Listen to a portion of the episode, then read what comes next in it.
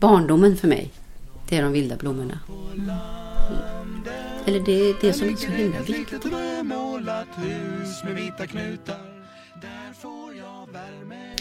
När jag kom, åkte till Göteborg över midsommar så var jag helt förtvivlad när jag kom en bit på vägen och insåg att jag hade glömt plocka blommor. Lantispodden. Idag får ni träffa Thomas Torbjörnsson och Bitte Ingemansson som berättar om sin barndom på landsbygden på 60-talet i Sverige. Och ni träffar Martina Örling som berättar från 70-talet om sin uppväxt. Vad fick de med sig? Och eh, vilka val gör man sen i livet?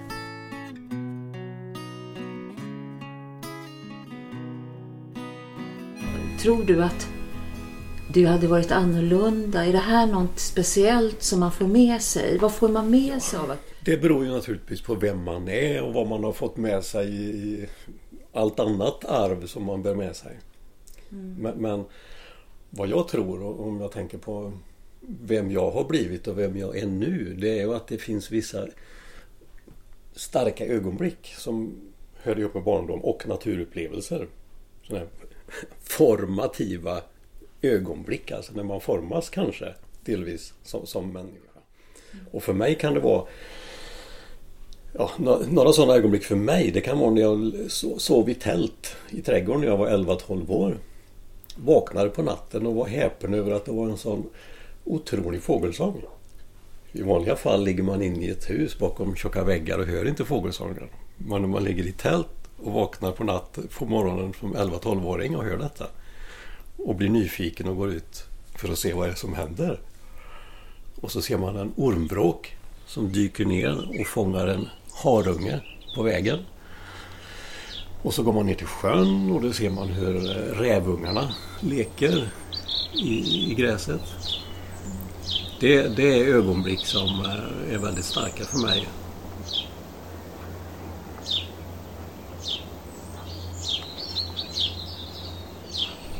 Helena, du har ju sammanfört oss därför att vi har olika erfarenheter eller vi har dratt olika eh, konsekvenser kanske vi har dratt. Vi har gjort olika beslut, Thomas och jag. Mm. Eftersom vi båda växte upp på landsbygden. Mm. Och just och, och, i Dalsland också. Ja, just det. Ja. Samma, samma område. Mm. Gick i samma skola och mm. hade samma gymnastiklärare. Fast inte samma år då. Mm. Ja, jag, jag växte upp på landet, på en liten gård, liten lantgård. Kor, hästar, grisar, kalvar, katter. Jag cyklade till skolan, jag cyklade till simskolan, vi cyklade ner till vår badplats. Jag åkte hölas på sommaren. Ja, gjorde allt som man gör. Det låter ju jättemysigt. Det måste vara massa människor som går och längtar efter en sån uppväxt. Ja, det tror jag att det är. Men så fort som jag eh, kunde, det vill säga efter gymnasiet, så flyttade jag till eh, en storstad.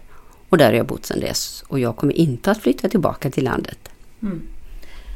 Det var tråkigt. Det var tråkigt på vilket sätt? jättetråkigt. Ja, men där bodde jag på landet och kom ingenstans. Och, och skulle, det fanns inga, ingen bio, det fanns ingen teater, det fanns inga intryck.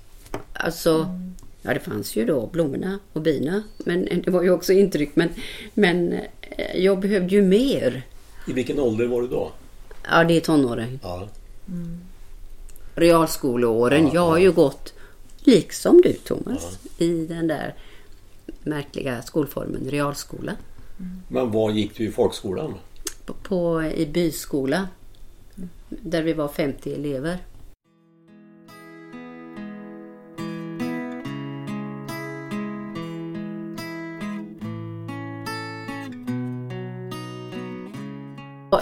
Det var en B-skola, det vill säga man gick eh, två årskurser i samma grupp. Mm. Så att vi var ettor och tvåor i samma undervisningsgrupp. Hade en lärare. Och så hade vi och så trean och fyran och femman och sexan. Och eh, vi hade ju då bara en lärare per eh, årskurs. Eh, det har man väl nu också. Per, per två årskurser? Ja, per två årskurser, ja. ja. Men det som var bra kanske, det var ju, det var ju framför allt man skulle, när vi läste engelska, så fick vi ju läsa hela tiden. Jag, jag lärde mig engelska jättebra. Eh, klass 5 och då var det bara vi som var i klass 5. Och hur många var vi?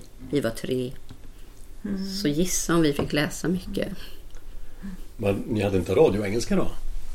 Jo, det hade vi säkert. För vi, vår, vår lärare sätter ju på radion Dennis Go to Bed. Hette ju radioläraren. Så vi hade radioengelska i två år. Och jag, precis som du säger, vi, jag kunde engelska lika bra som de andra när vi började realskolan i Bengtsfors. Så det var aldrig några bekymmer. Men du hade ingen lärare som kunde lära nej, dig nej, engelska? Vår, vår, lärare kunde inte engelska utan det var enbart radioengelska mm. och eh, förlagsproducerade böcker som man fick fylla i och läsa och skriva till. det kommer jag inte ihåg men jag kommer ihåg att, att vi fick tio minuters raster som vi hade då alltid. Då hann ju vi springa ut, ta på oss skidorna och åka ett varv runt fotbollsplanen på tio minuters rasten. Vi hade lite mer flexibla raster. Det berodde på eh, vår, vår lärares dagsform och, och vädret. Var, var, det bra väder och förhållanden så kunde vi ha rast större delen av dagen. Vi fick åka hur många varv som helst på, på skolgården. Medan han satt och hade lite koll på oss ifrån lärarbostaden. Det var ju självklart att cykla till skolan. Mm. Och till simskolan på sommaren. Mm. Det var ju den enda aktivitet vi hade. Det var det som var det tråkiga. Du, eh, Bitte tycker det var tråkigt att växa upp på landsbygden. Hon, hon eh, känner inte alls den här lusten. Du, kan, du, har, du känner igen det, Thomas? Kan du, förstår du vad hon menar med det? Ja, jag förstår mycket väl vad hon menar. Men sen, eh, jag, jag tänker på det. Jag fick börja skolan när jag var ett år yngre.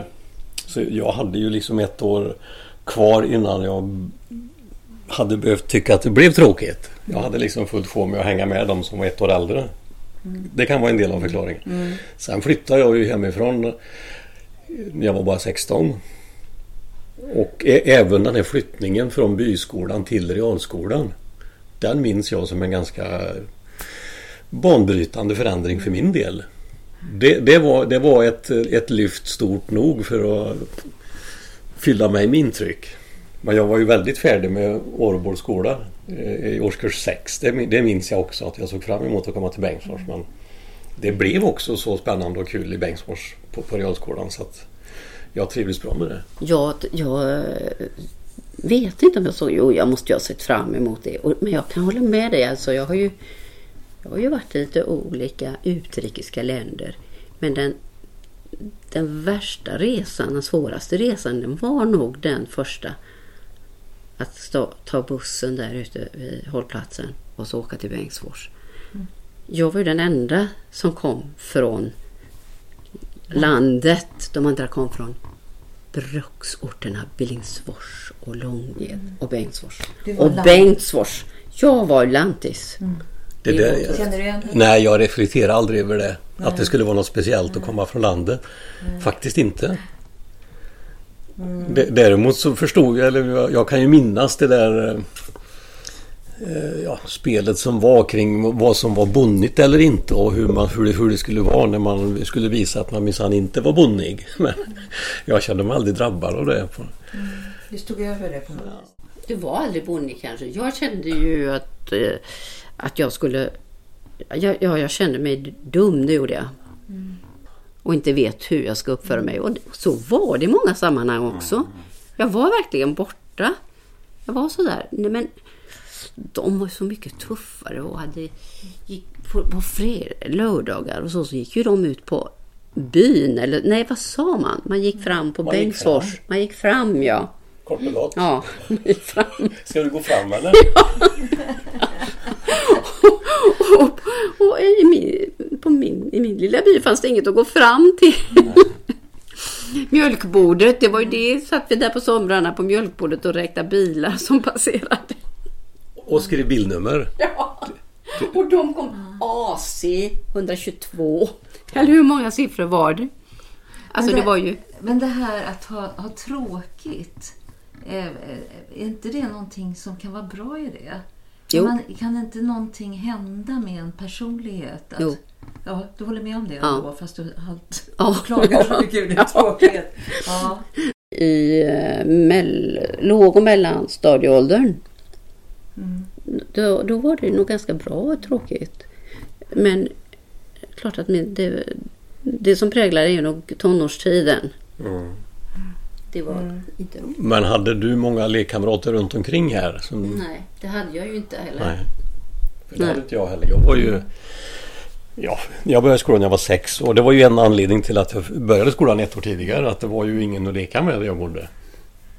Så jag var ju hemma. Det var ju, mamma var ju hemma och så var det jag. Och, och vad skulle man göra?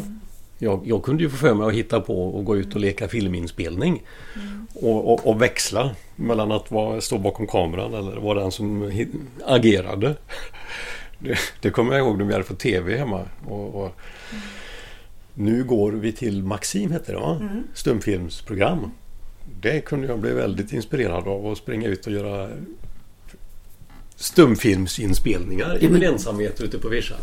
Jo men du hade ju tur som är några år yngre som hade TV. Ja. fick ju vi först, um, ja jag var ju innan tonåren men det var ju begränsat, väldigt begränsat utbud. Jag hade ju mina fantasier men jag hade ju retsamma syskon och kusiner som retade mig för mina liv. Alltså det här är rätt intressant. Båda ni två har väldigt kreativa yrken. Man kan ju undra om det var just er uppväxt som gjorde att ni fick de här kreativa yrkena. Ja. För min del tror jag att det kanske var också en del av det tråkiga. Alltså i och med att jag ville vara kreativ. Mm. Och så tyckte jag inte att jag fick tillräckligt med chanser till det. Jag tror att det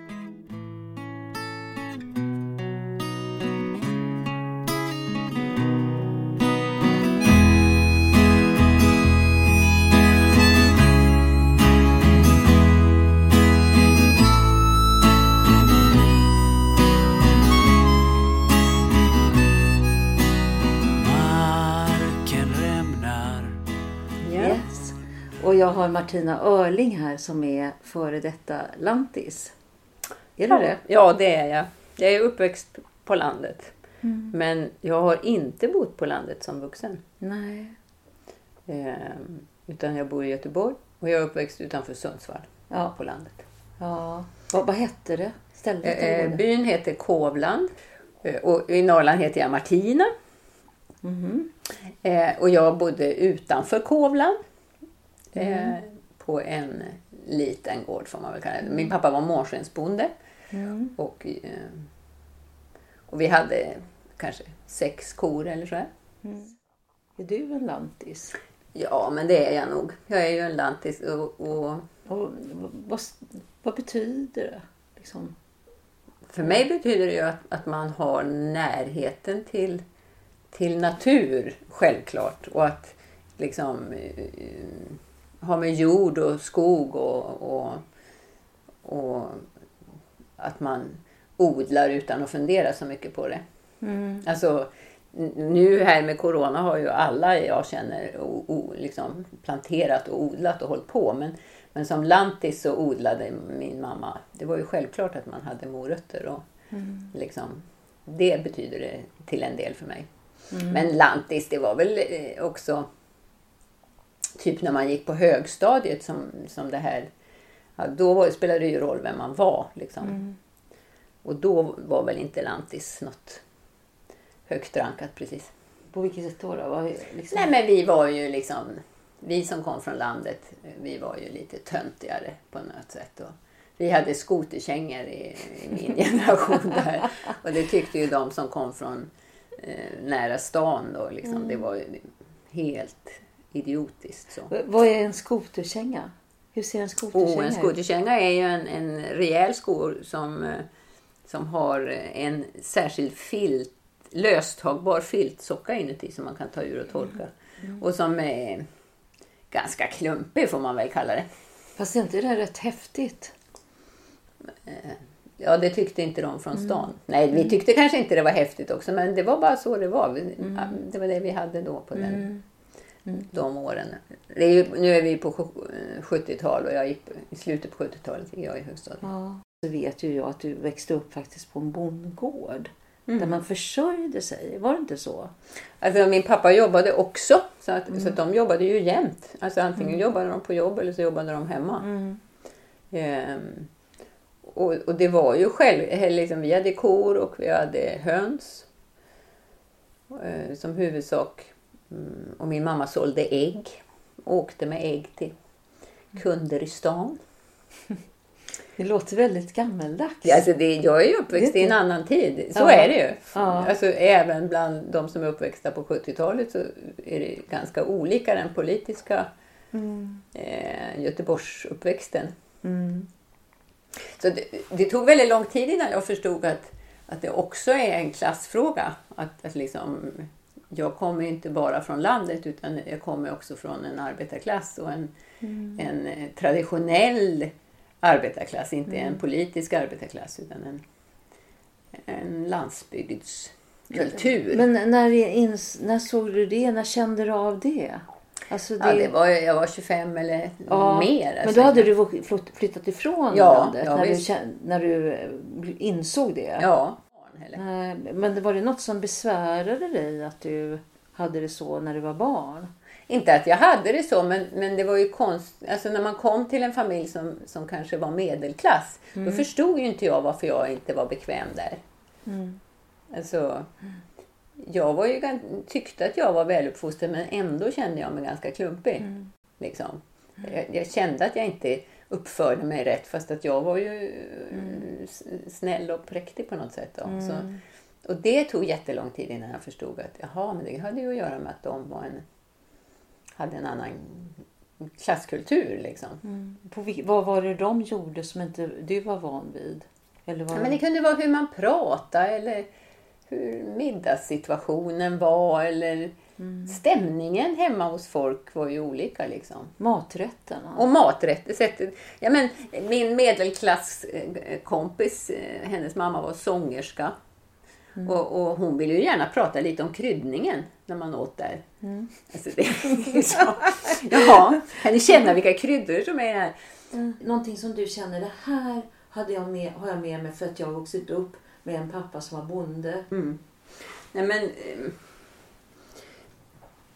jag har ju med mig saker omkring det med djur eller mat eller mm, arbete till exempel har jag med mig. Att man ska mm. ar arbeta hårt och mycket och, och göra rätt för sig. Det, det, har jag ju med mig. Så, men, men... Är det positivt? Har det varit positivt eller har det varit en, ett Ja, det tycker jag nog. Har. Jag tycker det har varit positivt. Och, och, det har gjort många sådana situationer enkl, arbeten till exempel enklare. Det är liksom ja. inget konstigt. Det är liksom ja. inget konstigt för mig att, att jag är löntagare. Mm. Men, men när det gällde att liksom hålla på med kultur eller eh, att, eh, att, spela musik eller spela teater eller någonting, då, då är det ju tydligt att de som kommer från kulturella familjer har en annan ta för sig-anda. Alltså, när jag gick på teaterskolan när jag var ung, då, då var det ju vi som kom från, från icke-kulturella hem som tvivlade mycket på om vi dög. Liksom. Och det kunde jag se sen när jag har undervisat också. Att, att de som kom från, från en familj som höll på med musik eller teater eller hade sådana föräldrar. De tog för sig och tog sig liksom infostrade i att ja, men lönarbeta eller eh, tycka att det är viktigare att jag jobbar än mm. att jag får förverkliga mig mm. till exempel. Mm. Och förverkliga sig att, eh, jag menar till exempel det finns ju, nu finns det ju väldigt många som flyttar ut på landsbygden för att odla till exempel. Ja, och det, men... det, då är man inte en arbetarklass om man flyttar ut och kämpar. Nej men man, då kommer man ju för att man har gjort ett val. Ja. Alltså, så, jag tror att som arbetarklass så, så... Hade man inga val? Ja, nej man hade i alla fall mindre val och man fick vara nöjd med de val man... Man stod inte ut i stan. Nej. Förväntningarna när jag flyttade hemifrån var ju på något sätt att man skulle komma tillbaka i 30-årsåldern. För det var ju också ganska vanligt att mm. unga människor eh, flyttade iväg vanligtvis till Stockholm och sen så när de vid familjebildning typ så kom många tillbaka. Mm. Och nu blev det inte så för mig. Men det var ju ingenting jag funderade på mm. innan eller så. Nej. Och vad som är en klassfråga.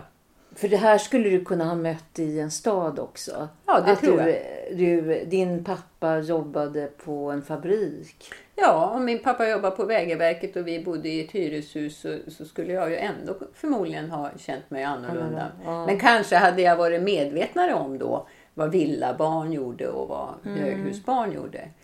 Du, du bröt ju med dina föräldrars tradition. Alltså ja, det, det gjorde jag ju. Inte, mm. inte vara på gården och jobba med djur.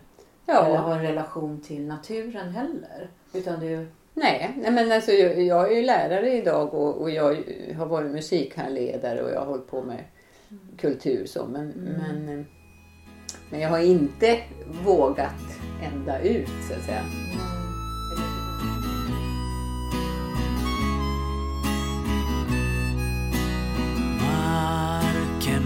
Rämnar under i fot Tyngd av hopplöshetens ok Landskapet här Sverige som ni är Sverige såg annorlunda ut.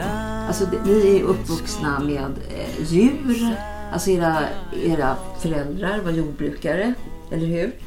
Och det positiva eh, med det var ju mm. Eh, att man fick skjutsa ut korna på bete. De skulle ju mjölkas morgon och kväll. Mm. Och, och, på sommartid så gick de ju ute på bete. Så att när mjölkningen var klar på kvällen då anmodades mina syskon och jag att vi skulle eh, jaga korna var uttrycket. För att jaga kor. Det vill säga jaga på korna. De skulle gå den där skogsstigen. Och sen så skulle de, om de hade bete i torphagen som det hette, då var det över landsvägen. Då fick min syster och jag stå på ömse sidor och stoppa bilarna för nu är det koövergång. Så vi bara stod där och som tur var så var det ju väldigt låga hastigheter på bilarna då så de hann bromsa. För det var ju, idag skulle man ju inte kunna ställa någon ute på vägen. Vad var det på 164 Stora landsvägen? 172 Ja, det är 172 Oj. Ja. Ja. ja vi, vi hade ju fyra eller fem kor hemma tills 1968 när jag var 12 år. Pappa mjölkade på kvällen, mamma mjölkade på morgonen. Pappa hade ju jobb som bagare också in, in i Bengtsfors. Så de delade på det. Och sen när det var slotter så eh, fick ju släkt och syskon hjälpa till och bärga höet med, med hand. Mm.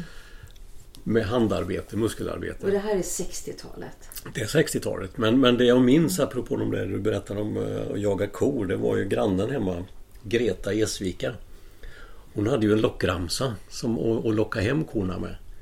Tjobane, tjobane, tjobane, tjobane. Kom då kossora, kom då kossora. Kom då kossora. Men, men här heter det kobana. Kobana, kobana. Mm. Och det, som min pappa, det måste han ju fått av några gamla släktingar också. Ja. Men det här måste ju ha satt en prägel. Alltså ni måste ju... Vad, vad, den här kunskapen, ni måste ju ha lärt er otroligt mycket omkring djur och att ta ansvar. Alltså som ett, ett stadsbarn inte har gjort. Jag är ju ett stadsbarn.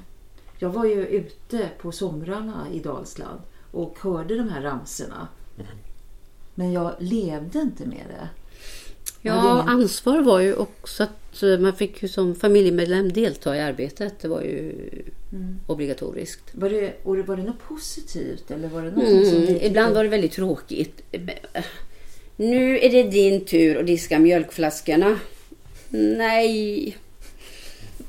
Och då var det så besvärligt för att på locket på mjölkflaskan så var det så krångligt där inne. Så man måste runt och så. Och sen var det ju väldigt tungt för de skulle ju, det var vatten i och så skulle man vända på flaskorna, skölja ur. Det var ganska tungt. Men jag lärde mig att tycka om det. Den tråkigaste uppgiften tycker jag var att hämta ved. Mm. Och det gör ni nu? ja, nu har jag slutat med det och installerat bergvärme. och, och sett fördelarna med det. Men, men det här med mjölkning. Jag var ju sladdbarn i syskonskaran så att jag var ju bara 11-12 år när vi sålde korna. Så jag blev ju aldrig indragen i så mycket arbete som jag vet att mina syskon blev. Det var det mer plikt för deras del.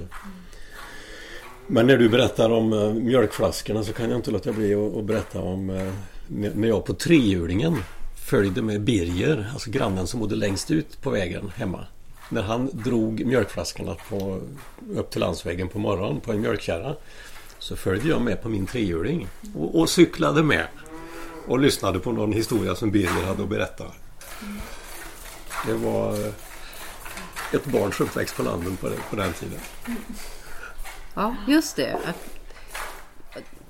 det var...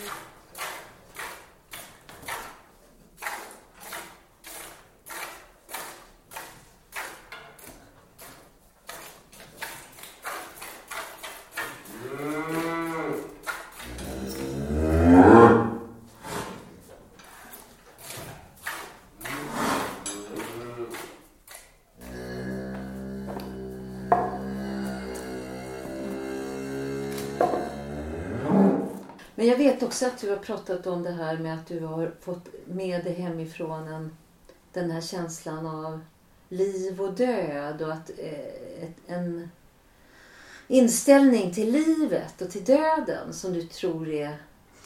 Ja, du får förklara, ja, du får beskriva ja, det där. Alltså, på, på, gården så är det ju självklart att djuren ska dö i oktober. Liksom. Eller kalvarna skulle dö i oktober. Eller eh, hönsen skulle slaktas. Eller, och visst grät vi över kalvar och visst var det så. Men, men sen var ju det förutsättningen för att det skulle komma nya kalvar i, i april. Mm. Och det tyckte man ju om. Man tyckte ju om de där nyfödda och de små och mm. de som man pysslar med. Så att, eh, på det viset så tänker jag ofta att jag har en liksom väldigt rationell syn på döden. Till exempel liksom när någon har en katt som är sjuk så då är jag på vippen och säger att du får ta ihjäl den katten, han är ju sjuk. Liksom. Mm. Och det, så säger man ju inte i det här villaområdet här i stan. Folk går ju till veterinären och betalar och opererar och medicinerar sina djur. Mm. Och, och, så var det ju inte på landet. Mm. Och även om min mamma och pappa var noga med att liksom, vi var ju aldrig med och dö, när de dödade djuren, det såg man ju mm. aldrig.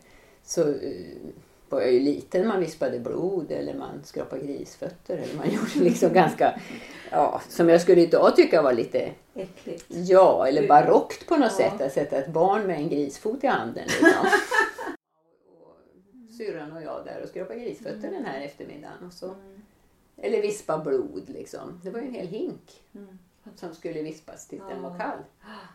Eh, Idag är du vegetarian va? Ja, det är jag ju. Men, men det är liksom, jag har en ganska rationell syn på döden tror jag. Liksom sådär, att det, det är praktiskt. Och, mm. och det har jag förmodligen från min mamma, att hon var väldigt praktisk mm. så, om döden. Och så var det ju med katten. Katten blev ju påkörd men då fick man ju en kattunge nästa mm. vända. Det fanns liksom hela tiden mm. en annan sida av saken. Och idag har som du pratade om skolval, alltså det fanns ju inte då. Då, mm. då gick man ju i den skolan. Och, mm. eh, och jag gjorde ju val, jag flyttade ju till ett annat gymnasium och sånt där. Så att, eh, det stämmer ju inte rakt av det jag säger men man kan ju ha en inställning långt in i sig som sitter kvar på något sätt. Tror jag. Som, som handlar om det där att ta för sig. Mm. Ja, och att sam, just den här synen om samhället är till för mig eller om jag är till för samhället på något mm. sätt. Där tror jag också skiljer mm. liksom. Men, men det är ju en generationsfråga. Idag frågar man ju eh, på arbetsintervju, vad kan det här jobbet ge mig? Det skulle ju inte jag ha sagt på en Nej. arbetsintervju. Eh, mm. Det vet jag inte om jag säger idag. Liksom. Det låter ju väldigt, alltså det låter ju väldigt romantiskt i mina ögon. Jag är ju då en stabo, mm. som man säger i Dalsland. Mm. Och när du berättar om hur du växte upp, eh, du fick väl säkert hjälpa till rätt mycket.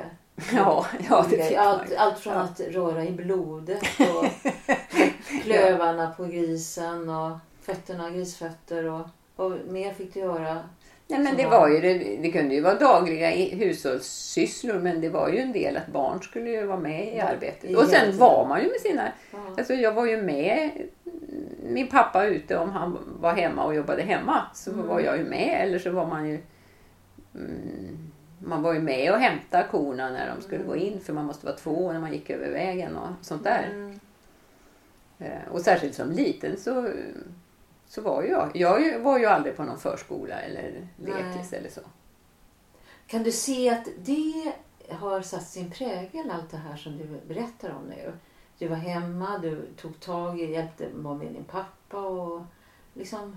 Ja men jag kan ju känna mig som jag är av en gammal generation. Inte Bullerbyn men Nej. liksom halv Bullerbyn på det sättet. Ja. Att, nej, men eh, jag var ju hemma tills jag var sju år liksom. Mm. Och, och, och det var ju också fritt. Man lekte ju det man ville.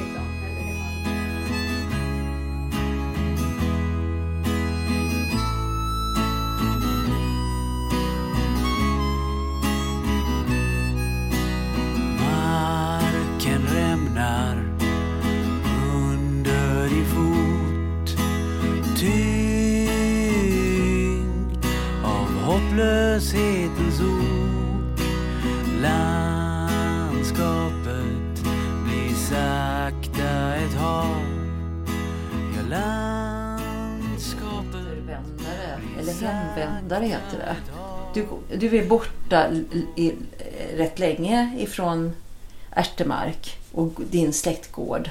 Mm. Sen tar du, tar du tag i det här och, tar, och får överta släktgården. Ja. Och varför, varför blir det viktigt för dig att göra det? ja, Vad, det, är, vad är det som driver dig till det här?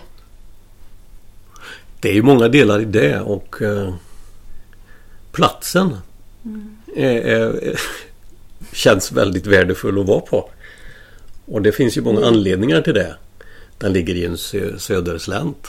Solen tinar tidigt. Det är vår där veckor innan det är vår på andra ställen som bara ligger ett stenkast bort. Och eh, ja, sen är det ju då för, för min del möjligheten att arbeta med, med skog och grönsaksland och odling.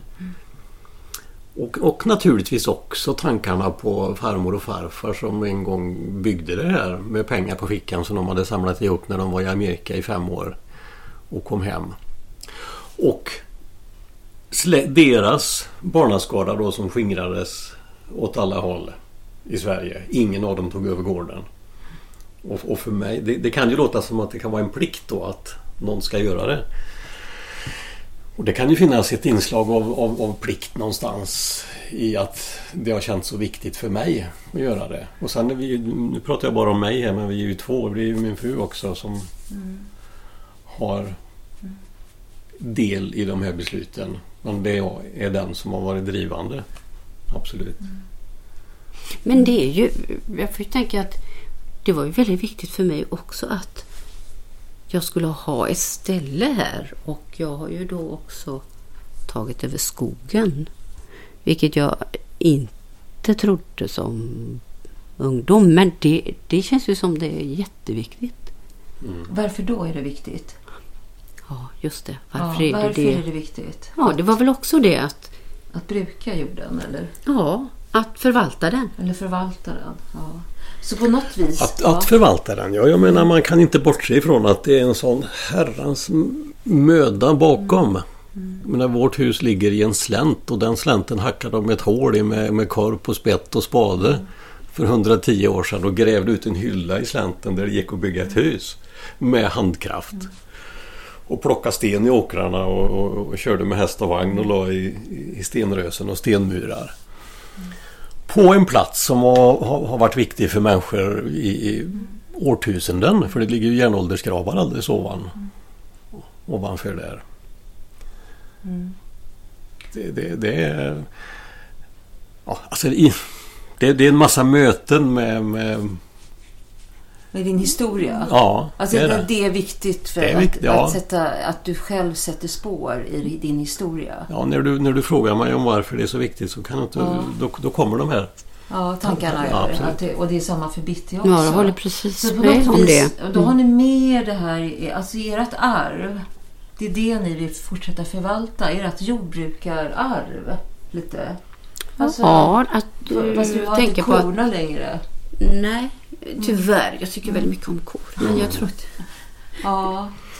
Nej, det där är ju svårt för menar, den, den typen av jordbruk som vi växte upp med, med mjölkbord och mjölkflaskor, det är ju en parentes i historien lika kort som hemmafru-parentesen egentligen. Men, men för vår generation så är det det sättet att leva som liksom definierar hela historien.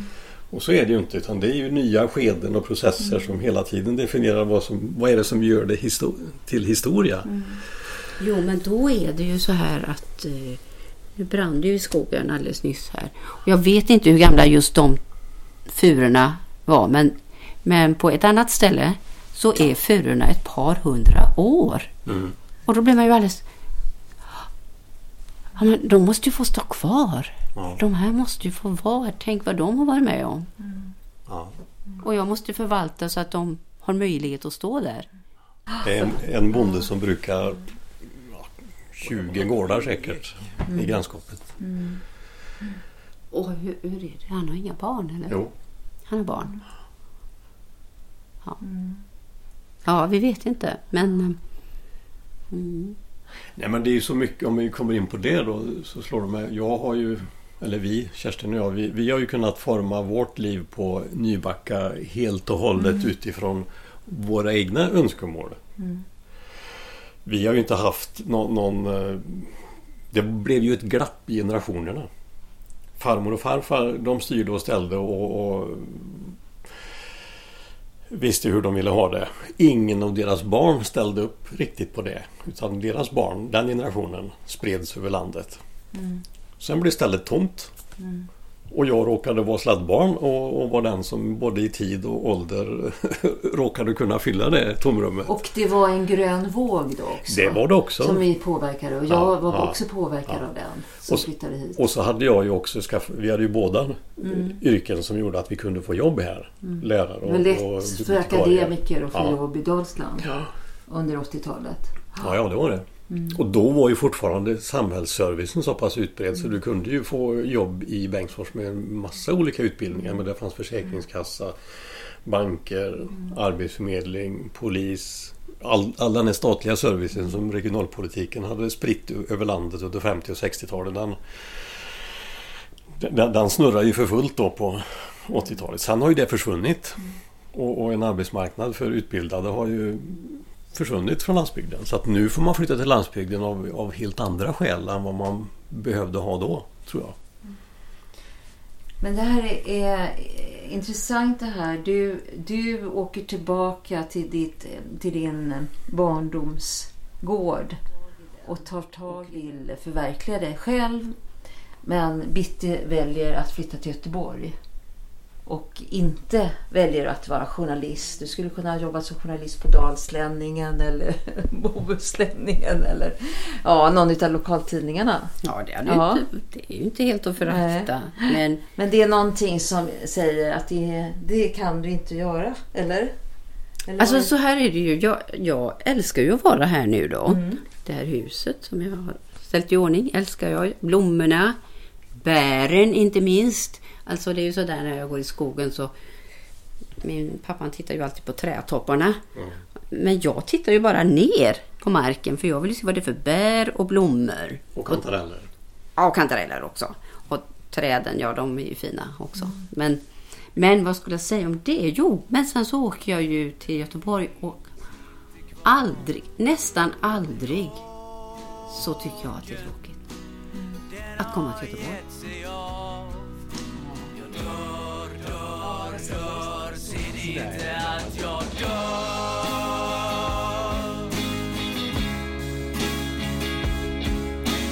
Vågar inte leva men orkar inte dö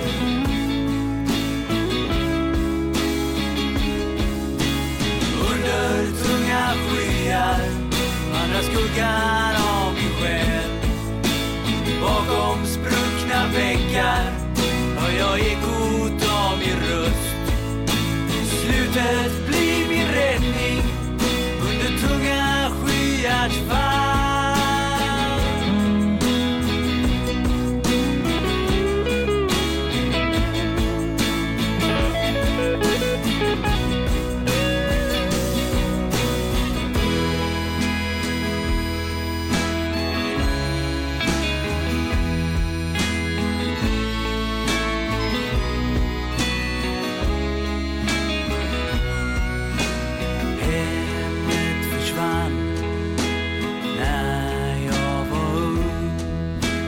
tonar vi ut med musik som spelas av Samtidsorkestern under tunga skyar. Och tack så mycket Thomas Torbjörnsson, Bitte Ingemansson och Martina Örling för att ni gav de här fina barndomsbilderna. Och Lantispodden den görs av mig, Helena Norén. Och oss kan ni följa på Instagram, Lantispodden. Hej!